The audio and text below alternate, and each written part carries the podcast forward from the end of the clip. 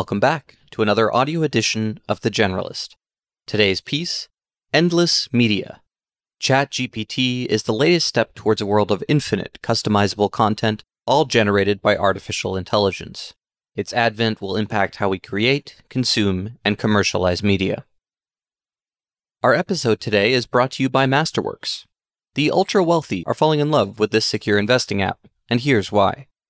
Masterworks.com, the $1 billion fintech unicorn, lets you invest in the booming art market. Millionaires love this app, but you don't need to be one to sign up. In fact, membership is 100% free. Even better, all offerings are SEC qualified, insured, and vetted by their experts. In case you didn't know, contemporary art outpaced the S&P 500 by 131% from 1995 to 2021, with near zero correlation to stocks, according to Citi. So, what's their track record like? They've recently returned a net plus 21%, plus 27%, and plus 32% to members. That's pretty impressive, if you ask me. Investing in art isn't a new concept. The ultra wealthy have invested in art for centuries, and while the economy may be shaky, they're still purchasing art at a record pace. Want to see what's available? Subscribers get early access by following the link in the program notes. You'll see a link to important disclosures and other information there too. One last note before we get started. The generalist's work is provided for informational purposes only and should not be construed as legal, business, investment, or tax advice. You should always do your own research and consult advisors on these subjects. Our work may feature entities in which Generalist Capital LLC or the author has invested. All right, let's get started. Among trivial agonies, few are as painful as finishing a good book. It is a strange heartbreak, simultaneously too big and too small.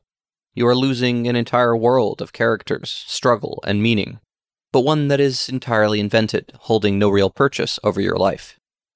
A story can be made or ruined by its ending, a fact any author or filmmaker knows. Hemingway wrote 47 versions of A Farewell to Arms to get the words right, while Kubrick fussed with the closing of The Shining until the very last moment before ordering the destruction of remaining takes so that no interloper could rearrange his composition. Allow me to adopt my best infomercial voice to ask what if there was another way? What if the stories you know and love didn't have to end at all? What if you could keep reading your favorite book or watching your favorite movie forever? Like most infomercials, the implied product sounds too fantastic to be real as if Borges wrote copy for Billy Mays. For the sum of human history, that has been true. It may not remain that way for much longer. The rapid maturation of generative artificial intelligence has not so much disrupted media creation, as if it were an irritating bumblebee knocking against a glass pane, as unseamed it. Instantly and cheaply, it is possible to produce stunning imagery and competent writing with AI algorithms. Like the precocious child it is, it seems inevitable that existing models will improve and new skills will be added until the creation of a new Hemingway novel or Hitchcock film is no trickier than spawning an image with Midjourney or short story with ChatGPT, OpenAI's newest creation. What will this mean for content production? How will it change how we consume it? Who stands to win and lose? And in an age of endless media, what will narratives mean to us? Part 1 Going Endless. First, a little more definition. What do we mean when we say endless media? Fundamentally, we're talking about a shift in how media is made and consumed. Rather than being created episodically, AI will enable it to be generated on demand. If you want J.K. Rowling or George R.R. Martin to write another book, you must wait for them to do it. Depending on how interested they are in writing, that may take a while years, decades. The same is true of TV shows, albums, games, and every other form of media. The creative process depends on human capital, which requires time. By contrast, AI doesn't have human limitations. It can process and generate information at much faster speeds. While it's not capable of making a prestige HBO drama yet, we've already seen it is capable of writing blog posts or conjuring images much faster than a human can. A single DALL-E 2 picture might take weeks or months for a person to produce, but is spawned by the model in a couple of seconds. Once media can be generated instantly, it will change how we consume it, since our desires will no longer be bounded by content availability. If you want to read another Lord of the Rings book, Murakami short story, or play a Red Dead Redemption style game, you don't need to wait for their creators' efforts or resurrection. You'll simply navigate to one platform or another and produce a new piece. You will also tailor your media in unforeseen ways, specifying setting, enter neopunk Middle Earth, plot structure, enter a love triangle with Bilbo, Saruman, and an Ent, tone, enter dark comedy, and any number of other variables. Creating original narratives will be near effortless, and, depending on how copyright is enforced, creating fan fiction style mashups and reduxes may be equally simple. This is the world of endless media I believe is coming. How close are we today? For this movement to emerge, generative artificial intelligence must succeed in three dimensions. 1. Quality. AI must be capable of creating media that is high enough quality to sustain attention. Eventually, it should be able to create media of equivalent or higher quality than humans. 2. Speed. How fast is necessary for an on demand model to emerge? I suspect this will vary considerably by medium.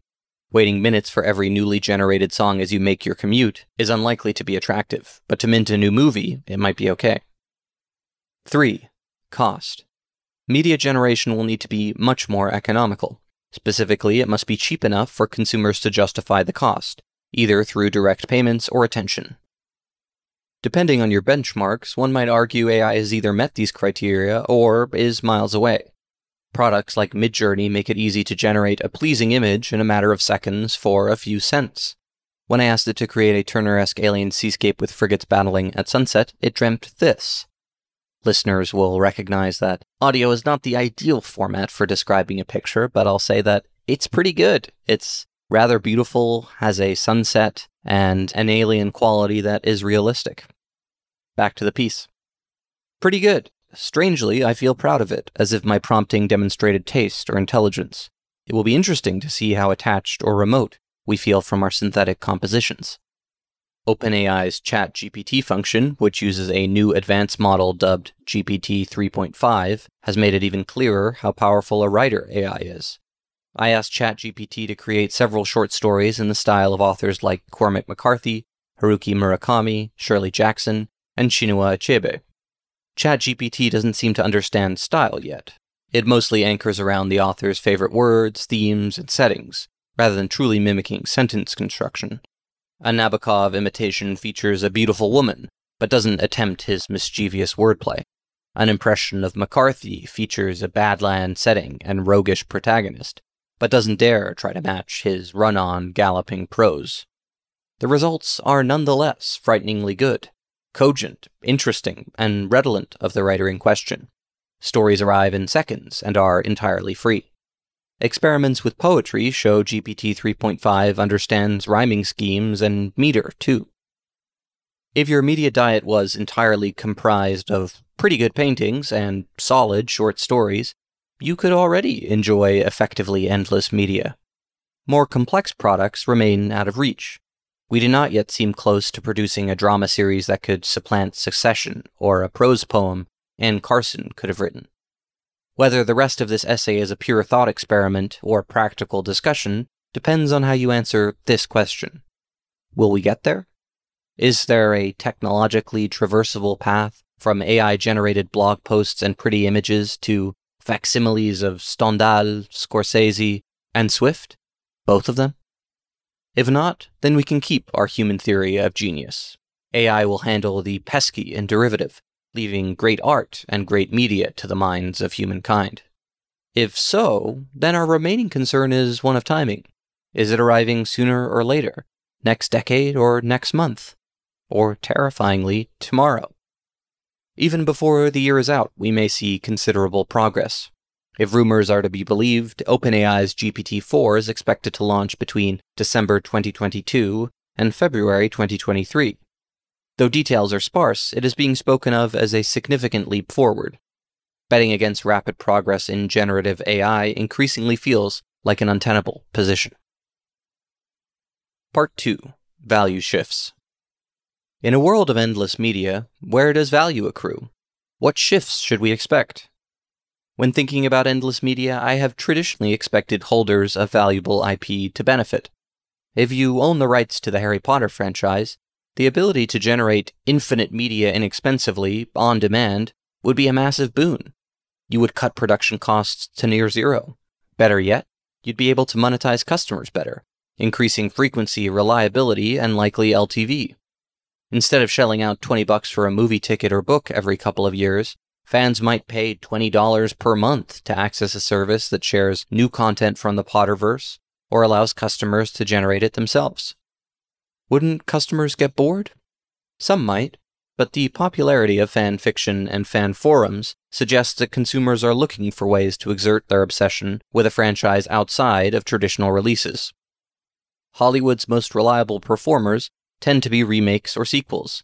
A 2017 study found that 41 of the 50 highest grossing films ever built on existing IP.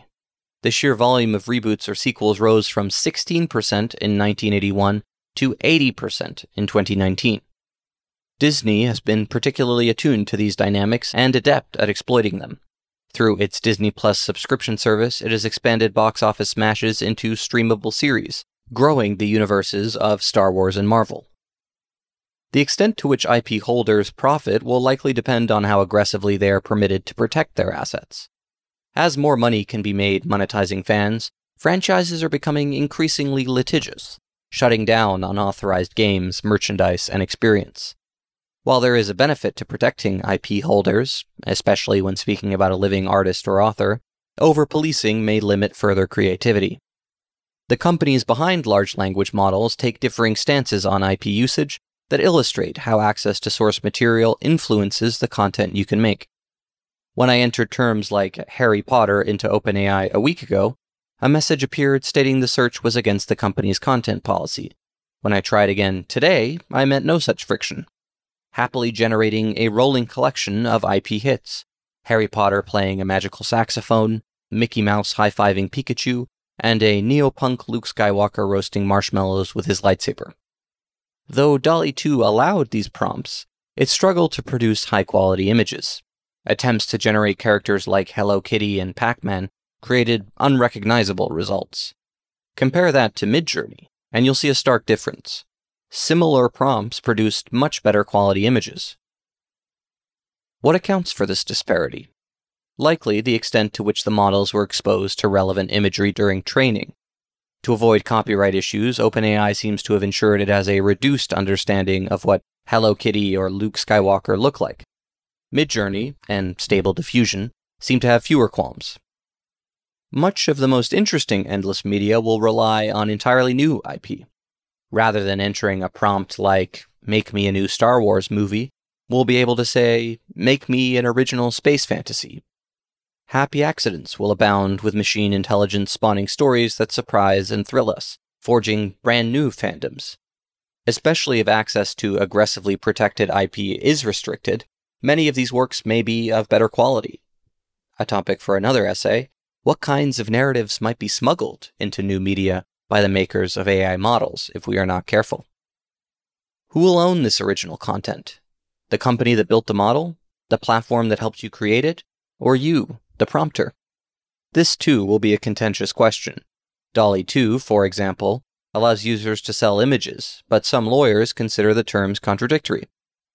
Regardless of ownership, we should expect a wave of content that makes our current volume look quaint. At least in some regards, this may be a meaningful win for users, able for the first time to generate what they want to consume at the moment they want it. Looking for a mystery novel set in 18th century Japan in the style of Orhan Pamuk to enjoy by the fire? Or how about a darkly comic British detective drama set in the near future to watch on your next plane journey? All moods, whims, and predilections may be sated as they arise. If thinking of what you want to generate feels like too much work, you'll also be able to dive into increasing infinities of content spawned by other users. New platforms will help us rank these endless masterpieces and guilty pleasures, and tools will map our interests to this vast compendium. Products that aid discovery, curation, and recommendation will accumulate value as abundance makes all three more important. Part 3 Making Sense. Something I have been thinking about lately. Technology renders reasonable sounding analogies senseless. The scale and speed of the industry surpass our ability to simplify and translate. Too much nuance is lost as we try to stuff a universe through a letterbox. With this in mind, we should speak of the great unfairness of generative AI when it comes to professional artists. The industry's most powerful models have been trained on billions of data points generated by humans. Millions of paintings, cartoons, photographs, essays, and books are ingested and absorbed, feeding the model. The unique and strange skills humans have labored to develop are suddenly swallowed whole, turned into a commodity anyone can use. Now, with access to the internet, it is possible to paint like Van Gogh or Kahlo, to animate like Disney. Is this fair? In some ways, it feels like a fruitless question. It is happening, and it will continue to happen. What does fairness have to do with it? The tsunami does not have a conscience. When technology picks up momentum in such moments, the best thing to do is to ensure it is developed and directed as responsibly as possible, to guide its force away from vulnerable areas. The answer is, of course, no. No, it's not fair. And this is when analogies show their limitations. The counterpoint is that an AI develops similarly to a human. It is not so much mimicking existing artistic works, copy pasting pixels or shuffling text to fit new circumstances, as learning. It studies and improves, just like us. Except we cannot ingest 5 billion images. We cannot look at a handful of imitations and magically ape their style. It takes us more than five seconds to paint a portrait of the Pope eating an apple and sitting on a bicycle. Comparing AI's abilities to human learning, it sponges its wonder and trivializes its risk. The unfathomable span of a galaxy or the contained infinity of grains of sand on a beach. These are more sensible metaphors. Will artists adapt? Some will be boosted by this technology, using it to improve their work and save time. One optimistic framing is that artistic work will be centaurized. Humans and machines will combine to create something greater than either might manage alone.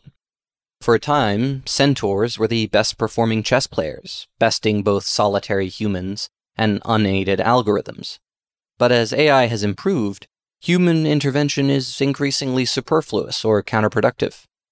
In the medium term, centaurs may make the best paintings, films, and books, many that may not have been possible before. Newcomers will more easily be able to participate in complex artistic work, and we may be surprised by which newcomers have a gift for the poetry of prompting. Depending on the rate of change wrought by AI, many artists may find themselves shifting into adjacent roles. The writer becomes an editor, the painter becomes an art designer, for a time, those gifted at world building, creating the confines in which the AI may play, could prosper, tempting synthetic epics to manifest. AI doesn't seem to lose its appetite, though. Eventually, it may be capable of these tasks too. In many ways, I hope I am wrong about AI's impact on artists. I often am, I remind myself. While I'm excited by AI unleashing new forms of creativity, I am still a writer a concoction of fingers, thumbs, muscles, and gray matter that requires food to operate and money to buy food. A world in which words are machine made would be financially unfavorable and egotistically disastrous. If I am not a writer, what am I? Please don't let me go the way of the carriage maker and lamplighter. One possibility is that as abundance becomes superabundance, we value human work more. Just as there is a market for handcrafted goods in the age of the machine, there may be a desire for human made art, music, literature, and film, despite AI's efficiency and economy. Beyond the shift generative AI heralds for artists, the velocity and volume of its creative output may have broader implications for society. In The Decentralized Country, I argued that the internet and social media have ushered in an age of fractal truth. Quote, the internet's reduction of publishing costs and removal of gatekeepers has allowed the number of publishers to skyrocket. Of course, the definition of a publisher has changed radically, shifting from referring to an organization to an individual. Now, every person that tweets or posts acts as a sovereign publisher, contributing to the information diet of other internet citizens. Under the weight of this expansion, truth has become fractal. Not long ago, individuals received reporting from just a few news sources. While there might have been some variation in opinion, by and large, the number of perspectives on a given topic was limited. Today, every topic is refracted through thousands, if not millions, of competing opinions. In the vast, indefinite hinterland of internet space, distinguishing between these requires time and constant cognitive energy. Because the development of citizen reporting has revealed both the blind spots and biases of traditional publishers, consumers can no longer simply default to believing one source, but have to bounce between hundreds and thousands. Users encounter far more varied and fantastical positions because there is no arbiter, and existing platforms favor extreme positions. The result is the creation of fractal truth, in which every person sees just a sliver of the overarching pattern but still believes in the authority of their position. Each new opinion shared online can be forked, opening up further fractalization. Endless media will have a similar impact, creating an increasingly fractal culture. Although the internet already allows subgroups to prosper, there are cultural phenomena that cut across communities. For example, if you were a literate child living above the poverty line in the 1990s and 2000s, it was effectively inevitable that you had some relationship to Harry Potter. Maybe you loved it, maybe you hated it, maybe you were studiously indifferent, but you knew about it, and you could relate to others on that terrain. Variations of this exist for every mega bestseller, box office smash, platinum album, and water cooler TV show. Though it's so ingrained, we may seldom recognize it. We have a comprehensive set of shared references. Will this survive endless media? What narratives become part of our culture if our consumption is balkanized across custom generated content? What shared language will we lose? Since when are the first and last lines of any poem where the poem begins and ends? Seamus wrote. Artificial intelligence will be responsible for many of the miracles of our lifetime. If we are pointed in our development, Every field may see part of itself remade, from healthcare to education to heavy industry. Huge leaps seem possible. Like these other industries, media will be altered beyond recognition, changing our relationship to art, information, and meaning. The poem shows no sign of ending. Let the film run and listen as the music keeps playing. All right that is the end of today's episode. I hope you liked it, and wishing you a lovely rest of the day wherever you are. Take care.